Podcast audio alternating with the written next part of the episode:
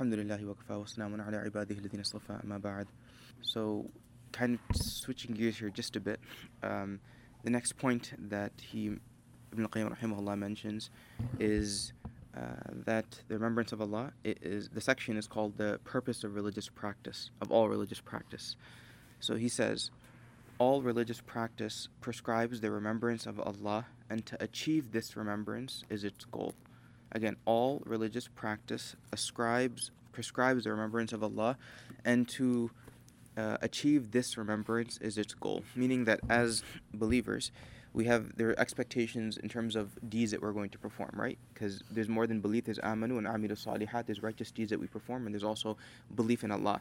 Um, but all of these practices that we participate in and partake of, they all require. They're. all, It's, it's expected that these are going to be performed with the remembrance of Allah subhanahu wa ta'ala. So that's what this is going to cover a little bit.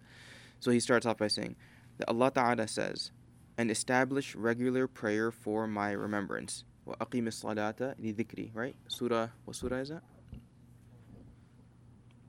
أقيم الصلاة لذكري إن ساعة آتية أكاد طه Surah طه good um, so let's see, I don't know if, if anyone knows a little bit of grammar, right? أقيم الصلاة لذكري. So break it down. So what, what, what does it mean, أقيم الصلاة لذكري? I'm sorry? Con- yeah, continue your salah for lidhikri, right? For my remembrance. For whose remembrance? Or for, for what do you mean? So that you remember Allah in your salah? Or what do you mean by that? أقيم الصلاة لذكري. So أقيم is what? It's the fi'l, it's an amr, right? Uh, الصلاة is, what is that grammatically? مفعول به أقيم الصلاة لذكري. لام is going to be a حرف جار, right? Uh, ذكري مضاف مضاف إليه. يا ضمير is a مضاف إليه, right? يا ضمير. What is a, who's a يا ضمير? The لذكري, my remembrance. What's that يا ضمير referring to? Who's my remember my remembrance? What is that referring to? Allah's remembrance. What is that? What do you mean by Allah's remembrance? Our remembrance of Allah or Allah's remembrance of us? So it's very interesting this discussion because when Allah Ta'ala says salata dhikri, the scholars have a different a different interpretation of what is meant by dhikri. And it's very powerful when you reflect upon it. So he says Allah Ta'ala says, and establish regular prayer for my remembrance my remembrance, meaning dhikri, is said to have an active sense, meaning in order that I, Allah subhanahu wa ta'ala, might remember you thereby. Establish prayer, why? So that Allah ta'ala can remember you. Right? I mean, we think about it as the opposite. Like, read Quran so you can remember Allah. Praise, uh, praise Allah so that you can remember Allah. But Allah Ta'ala is saying that establish the prayer and do it regularly, dhikri, so that my remembrance of you can occur right? So this is the first interpretation. Um, does that make sense? Right? We think about it as the opposite, but Allah, but this interpretation is saying that no, this dhikri, the ya is referring to Allah subhanahu wa ta'ala. And in order for Him to remember us, right, and to, to keep us in mind, so to speak, establish salah because the consequence of that is that Allah ta'ala will remember you. Right? فَاذْكُرُونِي أَذْكُرْكُمْ Remember me, I will remember you. So if you remember Allah Ta'ala in salah, then absolutely you will be remembered by Allah Ta'ala in return. And that's a big deal, right? That the Fathkuruni Athkurkum, we, we covered this last time, so you can catch up, inshallah. Um, uh, that you may remember me thereby with the letter lam uh, is uh, in both cases expressing purpose. Okay, so then he says, um, mm, okay, sorry. So, uh, in order that I, Allah Ta'ala, might remember you thereby. It is also said, the other opinion is to refer to the one remembered, that you might remember me thereby. This is the understanding that probably most of us have. Um, with the letter lam in both cases expressing purpose so that I can remember Allah and so that Allah Ta'ala can remember me. And and it is beautiful because how, how this how you can reconcile all of this. Um, go into when the servant remembers Allah Ta'ala, Allah's remembrance of him has preceded his remembrance of Allah. Again, when the servant remembers his Allah, Allah Ta'ala's remembrance of him has preceded his remembrance of Allah. Look, remember, we talked about this in the last retreat that in order for you to be able to remember Allah, where does that inclination come from? It comes from Allah Himself. Meaning that in order for you to remember Allah, the requirement is that Allah Ta'ala actually has to remember you. Meaning no dhikr is performed unless Allah Ta'ala is first remembering you or encouraging you or, in, or creating this inclination within you because tawfiqi illa billah, that there's no tawfiq except from Allah. Right? We talked about this yesterday. So you can reconcile all of this. Let me keep reading. Um, for when Allah subhanahu wa ta'ala remembers his servant, it inspires the servant to remember him. Therefore, both meanings are correct. Right? So aqim salata li dhikri. Allah Ta'ala says that establish prayer for my remembrance. Right? If it's for the remembrance of Allah subhanahu wa ta'ala to remember us, okay, that makes sense. You pray more, the more you pray, the more Allah will remember you. If it's the opposite, aqim salata li dhikri, the establish prayer so that you can remember Allah Ta'ala more. Well, that initial inclination came from Allah to begin with. Right? So does that make sense? Or you want me to explain that again? Does it make sense? Mm. Okay. Um, uh, and so this is very powerful. So, in general, when we're talking about our acts of worship with Allah, uh, the first, one thing to note is that anytime we engage in some act of worship, it is because Allah Ta'ala actually first remembered us. And that's a big deal, right? I mean, we don't take it lightly. Just to, for instance, take the fact that we're all here right now, right, at this present time. I mean, the inclination to come into this gathering, it came from Allah whether we ha- we may have had three or four different motivations, but ultimately it was Allah that remembered us, weak servants who have spent the last 11 months, you know, uh, perpetually sinning. And despite all of this, Allah Ta'ala chose to remember us and put us into a gathering where He can then be remembered. That's a big deal. That's a big deal. I mean, the, that most of us are not. Most of the community is not is not blessed with this. At least, you know. So the fact that Allah Ta'ala is remembering us, that's a big deal and then you can take this further and this applies to really all forms of worship. If Allah, if you start reciting the Quran let's say some of some of the brothers they woke up and they started reciting the Quran after they woke up uh, where did that come from right? Allah Ta'ala had remembered you in order for you to be able to remember him right? The fact that we're gonna that we uh, that we you know prayed Dhuhr yesterday right? The fact that we prayed Dhuhr I mean where did that come from? You know there are people who are going weeks and weeks and weeks and just neglecting their prayer right? You can say it's their own fault, fine, a little bit of laziness or a little bit of uh, disregard for Allah, but ultimately, what does it mean? It means that Allah Ta'ala has chosen to forget about those people, right? And and that can apply to us as well. Like if we have a streak of time where we're, you know, neglecting our prayers and neglecting the recitation of Quran and neglecting the masjid, that's a that's a sign that Allah Ta'ala is choosing to not keep us in mind. And if Allah forgets us, we're done right? So uh, so begin to think about acts of worship in this way. Whenever allah has given you the tawfiq to do something think alhamdulillah allah you remembered me. That's why i'm picking up the quran off the shelf right now. Ya allah you remembered me. That's why i can sit down and engage in five minutes of dhikr. Ya allah because you're remembering me i'm driving to the masjid for salah right now Ya Allah, if you forgot, if you forget me, then I'm hopeless. I have no one, nowhere that I can turn to. No one can encourage me to come to the masjid. No one can encourage me to read Quran. You know, as much as uh, there are people in the community who do work of da'wah, uh, uh, I mean, honestly, that's just they're doing it for their own benefit. If it's not for Allah's remembering of the people, uh, uh of the people that need to engage in, in worship, it's not going to happen. So begin to think about it like this. Now, the other thing point to take is that when Allah remembers a person, it's beautiful. He remembers them in a positive way, meaning he wants you to do something that's positive. You know, uh, it's silly, right? But you know, if if someone sneezes, I don't know, maybe it's just certain cultures and traditions. If you sneeze, what is what do they say? You say bless you, alhamdulillah, fine. But what, what you know, uh, I don't know. Uh, they'll say somebody remembered you, right? Some, and maybe it's a desi thing, right? Oh, someone must have remembered you okay. I mean, if they remembered me, I wish something good came from it. Like, you know, maybe if they remembered me, then I'd get like a thousand dollars in my bank account, you know. Or if they remembered me, then I, you know, I'd, I'd come home with a new car, you know, some some sort of advantage. If they remembered me, I'd come to the masjid, you know. Uh, so, but human beings, eh, first of all, this is it's not true. It's not hadith, so don't take it the wrong way. I'm just saying this is what people say. Oh, if you sneeze, oh, or something like that, and then eh, it's like, all right, well, fine. But when Allah remembers a person, right? Eh, look at look at look at the effect of it. If Allah remembers you, then you come into gatherings like these. If Allah keeps you in mind, then you come to the masjid to pray. If Allah remembers you, then you have the tawfiq to give sadaqah. If Allah remembers you, you have the you you, you begin to do good things, right? Good things for yourself you know, that's a big deal. You know, and, and don't confuse this with dunya. Don't think that, you know, if Allah is giving me a lot of wealth or a lot of money, that that means that Allah is remembering me. that doesn't mean anything right? That doesn't mean if Allah's uh, you know not giving me wealth, I'm not getting the the, the job that I want, and I'm, I'm, not getting the results that I'm looking for in my uh, in my in my career. That's not a reflection of Allah's forgetfulness of you.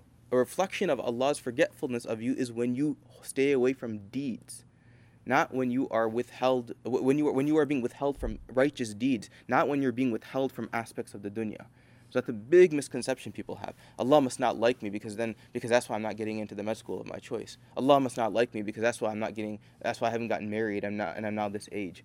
No, those things are just part of the dunya. If you want to know if Allah is remembering you or not, then look at your deeds. Is am I coming to the masjid? Oh, alhamdulillah. Am I reciting Quran? Okay, alhamdulillah. Am I, uh, you know, following the sunnah of the Prophet sallallahu Wow, Allah must really be remembering me because to affiliate, to be able to, for me to be able to affiliate with the Prophet sallallahu the most beloved of Allah's creation. I mean, I really must be, I really must be receiving Allah Taala's blessing and remembrance. Okay. Um, next, Allah Taala has also Allah subhanahu wa ta'ala has also said, أتل ما أوحي إليك من الكتاب وأقيم الصلاة إن الصلاة تنهى عن الفحشاء والمنكر. Okay. Um, okay. Uh, Allah Ta'ala said, Recite what has been revealed to you of the book, meaning of the Quran, min al-kitab, and establish the prayer. Verily, the prayer restrains from shameful and unjust deeds. Fahsha and munkar and Allah Ta'ala's remembrance is greater. وَلَا ذِكْرُ اللَّهِ أَكْبَرُ right? Allah Ta'ala brings it up again. إِنَّ الصَّلَاةَ تَنْهَى أُتْلُ مَا أُوحِيَ إِلَيْكَ مِنَ الْكِتَابِ Recite what has been revealed to you from the book. Uh, وَأَقِيمِ الصَّلَاةَ and establish salah. إِنَّ الصَّلَاةَ What's the effect of praying salah? إِنَّ الصَّلَاةَ تَنْهَى عَنِ الْفَحْشَاءِ وَالْمُنكَرِ It protects and restrains from shameful and unjust actions. وَلَا ذِكْرُ اللَّهِ أَكْبَرُ And Allah Ta'ala's remembrance is greater. ذِكْرُ اللَّهِ أَكْبَرُ Now, going back now now that you've been primed right? What is meant by wala dhikrullahi akbar here right? Dhikrullah mudaf the uh, ism jalala the word allah is mudaf ilay again right?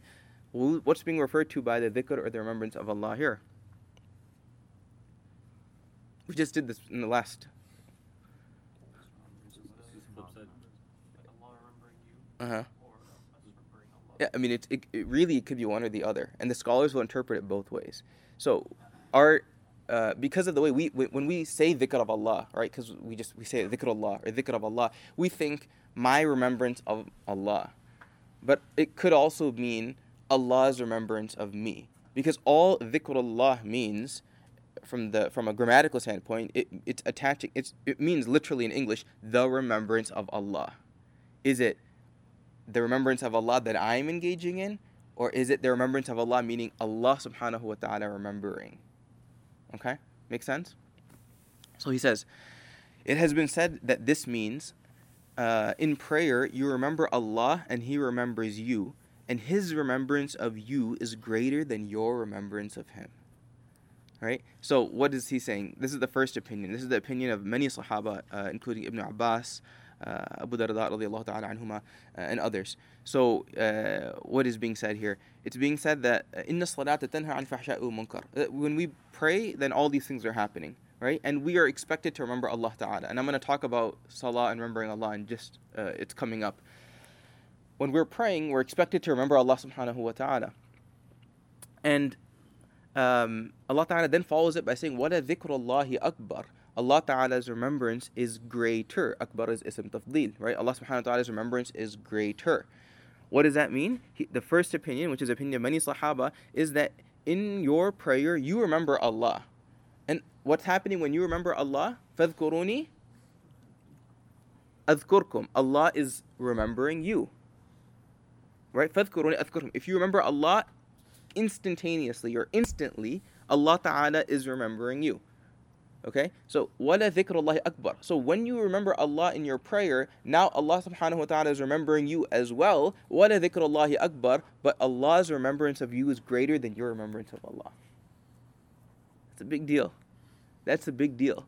That Allah Ta'ala's remembrance of you is greater than your remembrance of Him. So, begin to think about it in that way. Like, when you're praying salah and you're thinking, like, uh, you're thinking, I need to actively remember Allah. I need to actively remember Allah. One of the ways you can think is, SubhanAllah, Allah subhanahu wa ta'ala is remembering me better than I'm going to be able to remember Him. Um, uh, Ibn Abi Dunya related the same thing essentially. Uh, uh, his remembrance of you is greater than your remembrance of him. Then there's another opinion, and the second opinion is um, that it meant that the remembrance of Allah Ta'ala is greater than everything. So when Salman radiallahu ta'ala anhu was asked, What is the best practice? he answered, Do you not read the Quran? وَلَا ذِكْرُ اللَّهِ أَكْبَرُ So the second interpretation of this also is that um, uh, sorry, I don't want to create confusion. Before, when I said what Allahi Akbar, and I said that it could be one or the other. The uh, uh, okay. What Allahi Akbar? Allah's remembrance is greater. The first interpretation I just said is what is that when you pray, you're remembering Allah, and Allah Subhanahu wa Taala is remembering you but recognize that Allah's remember, consequent remembrance of you is better than your remembrance of Him. His ability to remember you is better. The um, impact of His remembrance on you is better than your remembrance of Allah. Keep that in mind. You know, you might think that when you're remembering Allah, is it benefiting Allah in any way? Absolutely not. Us sitting here right now is having zero effect on Allah zero effect on Allah. He's not being elevated, he's not being dropped. His status is Allah's status. He is supreme, he will always be supreme. If we exist, he's supreme, and if we don't exist, he's supreme. Right? He is magnificent. Whether we remember him or not, it's not going to change the status of who Allah subhanahu wa ta'ala is. So keep that in mind. So that's why when we when we're praying and we're remembering Allah, and then dhikrullah but Allah's remembrance is greater, is because when Allah remembers us, it actually does something to us. It elevates us and uh, fulfills us in a way that nothing else can fulfill us. There's benefit after benefit after benefit. In fact, this whole section is on the benefits of remembrance. Right? This is this is the whole thing that we're covering. Who's benefiting? Us. Is Allah benefiting from this remembrance? Absolutely not. So so in the same way in salah, when we're remembering Allah subhanahu wa ta'ala, dhikrullah akbar, Allah's remembrance is greater, it's far greater because our remembrance is not doing anything to Allah. His remembrance, it's changing all of humanity. You know, there's this very uh, there's this uh, short like poem, um, and it, it, I, I, had heard it in Urdu once, and it was just really beautiful. Um, and I'm not gonna say it in Urdu because I'm not gonna torture you guys, because um, I don't I don't know it well. Um, and but the rough translation is this: uh, that in order for me to revive my future or my fortune, um, the remembrance of Allah is sufficient. In order for me to remi- revive my future and my good fortune, the the just the remembrance of Allah is sufficient. And in order for me to expel and repel away um, a thousand bad things that happened to me in my life, uh, just the a moment of Allah's remembrance is sufficient. Like that's very deep, right? One moment where you deeply remember Allah is enough to ignite your future for you. And one moment briefly where you remember Allah like deeply, it's enough to wipe away a thousand of your miseries from the past. It sounds much better in a different language, but that's the rough translation. So uh, remember that Allah doesn't benefit. So what Allah akbar, that Allah's remembrance of you is greater. It's because it's actually having an uh, it's actually having a perceivable benefit upon all of us. Then the other thing, the other possible explanation is the is the second opinion, which is that Allah akbar, that in general the dhikr of Allah, meaning our remembrance of Allah, is greater than any other any other deed. And so this is what Salman radiallahu anhu was saying when he was asked, what is the best practice? So he, uh, radiallahu anhu, he answered, do you not read the Quran? What dhikrullahi akbar? And Allah's remembrance is greater. Meaning the dhikr of Allah is the best form of ibadah that you can engage in. Now, obviously the dhikr of Allah can be broadly, you know, recitation of the Quran encompasses that and other things, but certainly he's we're talking about dhikr of Allah meaning remembering Allah actively during any of your worship. Okay. Um, Mm, let's see. Then there's a third opinion. Uh, so Ibn Taymiyyah, so Ibn Qayyim says, the Shaykh al-Islam, uh, Ibn Taymiyyah, his teacher said, the correct understanding of this verse is that the prayer has two major purposes, one greater than the other. Prayer restrains from shameful and unjust deeds. Inna salata tanha anil fahsha'i wa munkar. It keeps, it keeps like uh, foolishness and, uh, and uh, uh, I don't know, what's the best way to translate fahsha?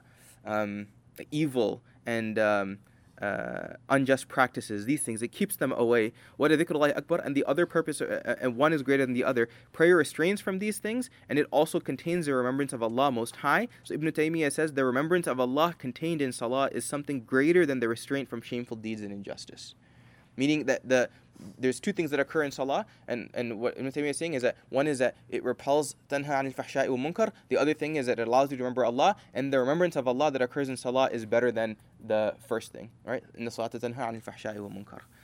Um, Ibn Abi Dunya said that when Ibn Abbas radiallahu anhu, radiallahu ta'ala anhuma was asked which deed was most excellent, he, Ibn Abbas, right, the scholar of the Quran, who we get, you know, the a significant portion of our understanding of Quran from is from Ibn Abbas radiallahu anhu, right? Son of son of uh, Abbas, the uncle of the Prophet So Ibn Abbas, the cousin of the Prophet who is one of the one of the two you could say mufassirin of the Quran from the Sahaba, the two major ones. He was asked which deed was most excellent, and he, radiallahu ta'ala anhu, said, and Allah's remembrance is greater. Allah's remembrance is greater. Allah Ta'ala Himself says this in the Quran. Okay, so then this brings uh, ties into another point, which is um, just as a segue. Uh, what is uh, how you know? Many times people ask, well, uh, how do I remember Allah Taala in my prayer properly? Right? That's like a very common question. Probably one of the most common questions asked. Like, how do I establish khushu' in my salah? How can I remember Allah the way He deserves to be remembered in my prayer? Um, so I thought we would just briefly cover that. So there's a how, when, where, how, when, where, and who. Okay, so just follow this theme of how uh, really a person can um, establish khushu and depth in their prayer. Because look, let's let's face it, uh, for most people, uh, prayer is a burden. It's not a pleasure. For most people, prayer is a burden. It's not a pleasure. For the Sahaba, prayer was a pleasure. It was never a burden they looked forward to prayer in the same way that we look forward to iftar in, in the evening in the same way we look forward to uh, the NBA playoffs the sahaba looked forward to the next time they could pr- they could pray that was a pleasure for them uh, in fact they enjoyed it so much that it used to be used it was used as an anesthesia you know, for the people of the past. They used to be so deep in their prayer that they used to do like, you know, procedures, surgical procedures while they were in prayer because their depth was that was was uh, was to that degree, and so they remembered Allah Taala that deeply. So, you know, reality is that most for most believers, salah is a burden. Unfortunately, it's not a pleasure. Really, it should be a pleasure. Um, it's an opportunity to reset. It's an opportunity to uh, uh, to refresh ourselves. It's an opportunity to be mindful. And I've said this before, but really, what salah is, it's five or ten minutes of being mindful. And you all know based off of research that's been done over the last 10 or 20 years, the effect of just a few minutes of mindfulness every single day, effect that it has on the psyche of a human being and the emotions that are at play. If you were to tell, uh, you know, a, a, psychologist that I spend 10 minutes every th- four to six hours engaging in mindfulness and I do it five times every single day, they would say, wow, that's a big deal like that you know if i could only get all my clients to do the same we would alleviate so much suffering in the world for the believers, Allah's created this for us as an opportunity, right, to be mindful. Now we're being mindful of Allah, but still it's being mindful for a period of time, and that has a tremendous benefit on the heart, and it has a tremendous benefit on the mind, and you and you can't uh, we can't negate that. Uh, but the reason that we don't get the benefit, even the psychological benefits that come from salah, is because we're because we don't remember Allah in our prayer. There's no khushu in our prayer. Okay, so the how, when, where, and the who. The first question is uh, if, if, if I'm lacking in my khushu' and salah, the first question is how, meaning how am I performing it?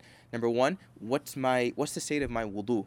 If I don't have a proper wudu, then my salah is technically it's invalid. So you can't expect to get any spiritual benefit from your salah if from a legal standpoint it's invalid. So if we don't know how to make wudu properly, then we have to learn how to make wudu properly. And we don't shortcut our wudu like we shortcut other things. You know, there are particular limbs that need to be washed thoroughly in order for the wudu to be valid, right? So if our wudu is not valid, there's no way we could achieve khushu in salah. And I would say for for most people, just you know, just seeing people make wudu in the restrooms and just honestly, like you really wonder of of the people, let's say 100 people are praying salah, you really wonder how many people actually have a valid wudu. Like majority probably do not. That's a problem because you're not, not going to get anything out of your prayer if your wudu is not there. It's legally not valid, your prayer. How are you going to get a spiritual benefit? The deen is based on shari'i principles, and only when you establish those shari'i principles are you going to get a spiritual benefit attached to it as well. If you're negating the legal aspects, you're not going to get a spiritual benefit. So the wudu, for most people, that's the first step. Is my wudu proper? Are my elbows actually being covered all the way? Are my ankles, both sides of my ankles, covered in water when I'm making wudu? If they're not covered and I'm just taking it lightly, I just kind of throw my foot in the sink and see what happens and then pull it out. You know, then then your legal salah is invalid. There's no spiritual benefit. So the first thing is, what's your wudu like? The second thing is, what's my salah like? The Prophet prayed a certain way right? And the madhahib have explained exactly what those ways are, a few acceptable ways. You have to pray according to one of those acceptable ways of praying salah. It's not what I feel feels good to me. Some people think, man, it feels great when my hands are in this way rather than this way. That's not what determines, you know, uh, if you're going to benefit spiritually. It's I need to pray the way the prophet prayed. That's where I'm going to get spiritual benefit from. If the prophet put his feet this way, this is where how I need to put my feet. If this if this is how the if the prophet did these with his hands, and that's exactly what I'm going to do with my hands. Obviously, there's different interpretations of this, and the madhahib have elucidated this, but you have to stick to some accepted way of performing salah, not according to what I feel is best for me. You know, some people drag their hands all the way at the bottom. So if you have your salah, the fiqh of your wudu is proper and your salah is proper, those are the first steps for establishing khushu in salah, and that eliminates 95% of us right there. Right? Like the rest of the discussion is for the 5% that have already perfected their wudu and their salah. Okay. Um, clothing, right? During prayer. Um, now, uh, when a person prays, if you want to achieve the most depth in your prayer, then you should dress the way the Prophet ﷺ dressed, at least during the times of prayer. Okay, so you know the the Prophet had a certain way of dressing, right? He would cover his head, he would wear loose fitting clothing that went below his knees as much as possible. We don't have to do this all the time, right? But during salah, if you if your goal is to achieve khushu in salah, then you should pray the salah uh, uh, look resembling the Prophet sallallahu alaihi wasallam. You will notice a big difference even when you're at home, especially I shouldn't even when you're especially when you're at home. Obviously, when you're at work and you're at school, you're not going to do that. But when you're at home or you're in the masjid, you should be very particular about this. That if I want depth in my salah, then I should do my best to adorn myself outwardly in the sunnah, at least at the time of salah. It doesn't have to be other times, but at least at the time of salah. So that's the how. Okay, how am I performing it? My wudu, my salah, and what do I look like when I pray? Okay. The second thing is the when and the where. Uh, the when in the sense of the earlier you pray salah, the more likely you're going to be able to have khushu in your salah. If you delay your salah to an hour or two hours into the salah, or worst case scenario, five minutes before the salah, you can forget about khushu. Again, salah is just a burden. It's something you're just trying to check off so that you don't get punished in the day of judgment. Look, we're looking for more than that from our salah, right? So, um, the one one of the best ways to achieve khushu is to pray the salah as soon as the time comes in. Um, the when and the where, obviously praying in the masjid is, is obviously better in terms of establishing khushu'. But if you don't have access to a masjid or you're not praying in the masjid, the area that you're praying in really matters.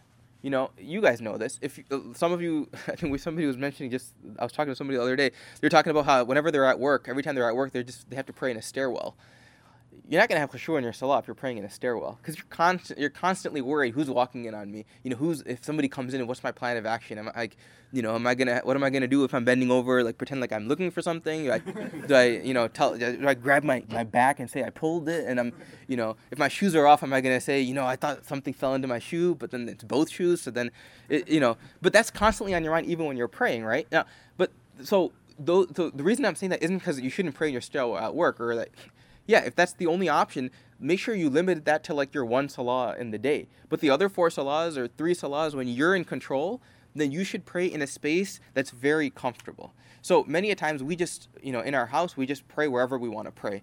Like we'll just pray in like the family room, the TV's in the same room as it, and like, you know, there's people running around, there's a lot of noise. It should be a quiet space and it should be a space that's kind of open right? Because with that openness, uh, you will feel a degree of depth in your prayer as well. So this is why some of the ulama mentioned that you should have a musalla in your house. But at the bare minimum, like you should create a space for you. Let's say you have a room and you pray in your bedroom. You should like actually have an area if you can with the prayer rug just there and it's just sitting there. So that whenever it's time to pray, you'll go and you'll pray on that prayer rug. It's already there. That space is only for prayer and not for anything else. You will notice a perceivable change in the depth in your prayer just by this simple step. Um, okay. Uh, so the how we covered, the when and the where we covered, and then uh, there's the who, and this is this is probably this is uh, after we cover that first 95% of salah and, uh, sorry the fiqh of salah and wudu. This is where most people struggle, right? You have to remember that khushu in salah, it's it's not an effort that occurs in salah; it's an effect of what occurs outside of salah, the khushu in salah, it's not an effort that occurs necessarily while you're in salah. It's the effect of who you are as a person outside of salah. What do I mean by that? Like, it's not that, okay, I want to now have khushu in depth in my prayer, so I'm just going to 100% focus this salah. We've obviously tried that, and we've obviously failed, right? I mean, two, second or third rak'ah in, where our mind is elsewhere. Um, it's because the heart needs to be prepared before the salah in order to really benefit from the salah. Because whatever is in your heart, that's what's going to come out in your prayer. If you filled your heart over the course of the last several hours or over the course of the last several years with junk and filth, that when you're praying, junk and filth are going to come out in your prayer as well. But if you've spent your time outside of salah engaging in Allah's remembrance so that your heart is now purified and so that your heart is now softened, then when you pray, your prayer is deeper. So one of the main reason, okay, we talked about the reasons why we engage in the dhikr of Allah. One reason inherently is because it earns Allah's qurb, reward, pleasure, etc. But the second reason to engage in the dhikr of Allah is so that your salah becomes deeper. Look, when we're talking when we talk about sitting in muraqabah, the goal is not muraqabah. When you're engaging in muraqabah, what you're doing is you're purifying your heart and you're softening your heart and you're uh, increasing your heart's attachment to Allah so that when you pray, your prayer is deep, deep like the Sahaba, what deep, deep like you know, like the Prophet sallallahu deep. That's the purpose of the dhikr that we're doing outside of salah, primarily the dhikr of the heart.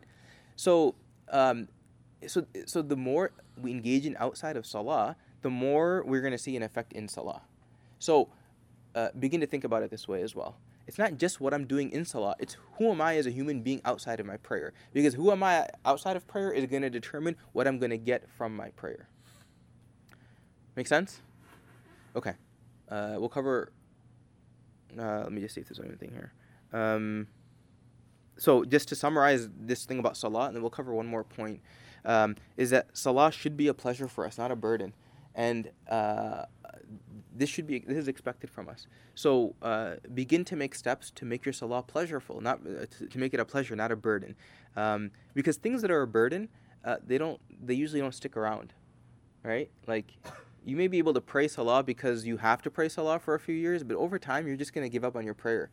But if you enjoy your salah, you're gonna you're never gonna give up on it. In fact, you're gonna miss it when uh, you're gonna miss it. Meaning emotionally, you're gonna miss your prayer uh, if it ever goes away from you. You know, like the the break that a person gets from life in their salah, once you really are deep in your salah, you miss that break. You prayed Dhuhr and you're waiting for Asr to come because your mind is just a million places and you're stressed out because people are saying this and you're at work and salah is that av- it's that outlet that, that we all need. Okay, one more point and then we'll stop inshallah. Uh, the most excellent of those who perform any practice are po- people who do it with the greatest remembrance of Allah the most excellent of those who fast are people who remember Allah most in their fasting. The most excellent of those who give sadaqah are people who remember Allah Ta'ala most in their giving. The most excellent of those who make the pilgrimage are people who remember Allah most in their pilgrimage. And the same holds true for all other practices. Um, Ibn Abi Dunya mentioned a hadith reliably transmitted that when the Prophet ﷺ was asked which of the people who frequented the masjid were best, he ﷺ answered, Those who remember Allah Ta'ala the most. Because when a person's frequenting the masjid, there are people that come to the masjid, there are people who are engrossed in Allah's remembrance, and there are people who are coming heedless of Allah. And the Prophet is saying the one who comes to remember Allah Ta'ala is the one who's best because that person's actually taking that person's actually taking maximal benefit from the opportunity at hand. And the other person, if they're if they're in a state of ghafla, then what what are they getting? When asked which of the people who attended a funeral were best, he وسلم, answered, Those who remember Allah the most. When asked which warriors were best, he answered, Those who remember Allah the most. When asked which pilgrims were best, he answered, وسلم, Those who remembered Allah the most. And when asked which of those who visited the sick were best, he وسلم, said, Those who remember Allah the most.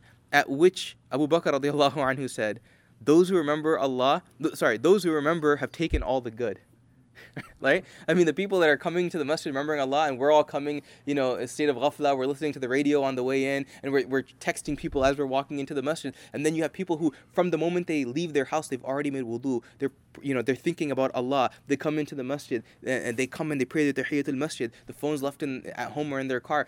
You know, these are people who are getting all the all the benefit, and the rest of us, we're just sitting behind, missing out on all of this. This applies to everything, right? Any act of worship, it's there's you can either just do it empty with an empty heart or you can do it with a heart full of Allah's remembrance. And the Prophet ﷺ saying is a person that does all these acts of worship with a heart full of Allah's remembrance, that's the person who's taking good. That's the person who's getting khair from the actual experience, be it a funeral, be it be it anything, right? I mean, you could uh, attach this to even if you if you not just acts of worship. Let's say that you're involved uh, in some work of uh, activism or work of da'wah, right? There are people who are going to do this with Allah Ta'ala's remembrance constantly uh, underpinning it, and there are people who are doing it heedless of Allah. They're doing it for the sake of the community or feeling good about themselves or because someone encouraged them to do it or because they are looking for some, something else. The people who remember Allah while they're inv- involved in these activities are the ones who are actually going to benefit themselves and benefit the community. And the people who are doing it heedless of Allah, they're not taking anything back. And so these are people who attend the janazah, people who visit the sick, people who anything that you do for the sake of deen, whatever it might be, if you're doing it with Allah's remembrance uh, in heart, then then you're the one who's taking benefit. This applies not just to worship uh, works of deen.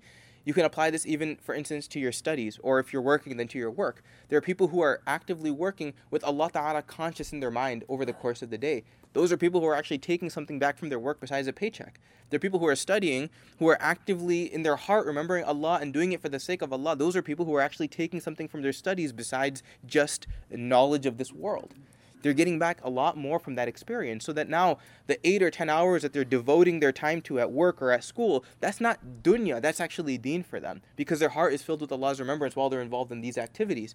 When they're driving their car to get groceries it's not dunya. If your heart is involved in allah's remembrance when you're doing this then the entire time you're walking down the aisles at kroger as long as you're not in like the alcohol lanes you that that's that's time where you are taking benefit the time where you're spending with your kids while they're screaming their heads off and one is running here and one is running there and you're trying to you know make sense of that time if your heart is in allah's remembrance when you're doing that that's not dunya that's not waste of time that's time that's um, that's for the sake of allah and that's time that you're receiving that you're reaping uh, benefit from you know, many times people become frustrated when they have responsibilities toward their parents or toward their kids.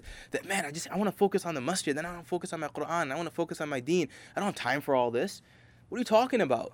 You're probably going to get more benefit from attending to those responsibilities than if you were to neglect those and do them, uh, do some form of worship. The problem isn't uh, the deed itself. The problem is the person who's doing the deed and the heart that's actually performing that deed. If the heart that's performing the, the action of taking care of parents, taking care of children, taking care of families, taking care of the community, if that heart is dhakir and in remembrance of Allah and that heart's filled with Allah's remembrance, is better than a heart that's devoid of Allah's remembrance and is involved in some act of worship, some, some uh, overt act of worship. So, um, again, the most excellent of those who perform any practice are people who do it with the greatest remembrance of Allah um, the most excellent of those who fast remember. So all of these acts of worship. So keep this in mind. May Allah subhanahu wa ta'ala allow us to benefit from the uh, teachings of our of our ulama and our mashayikh. May Allah subhanahu wa ta'ala make uh, remembrance a part of uh, our daily practice and our deeds. may Allah ta'ala uh, remember us abundantly for the for the remainder of this weekend. Wa akhiru da'wana alhamdulillahi rabbil alameen. The adhan for Dhuhr will be called. Um, and then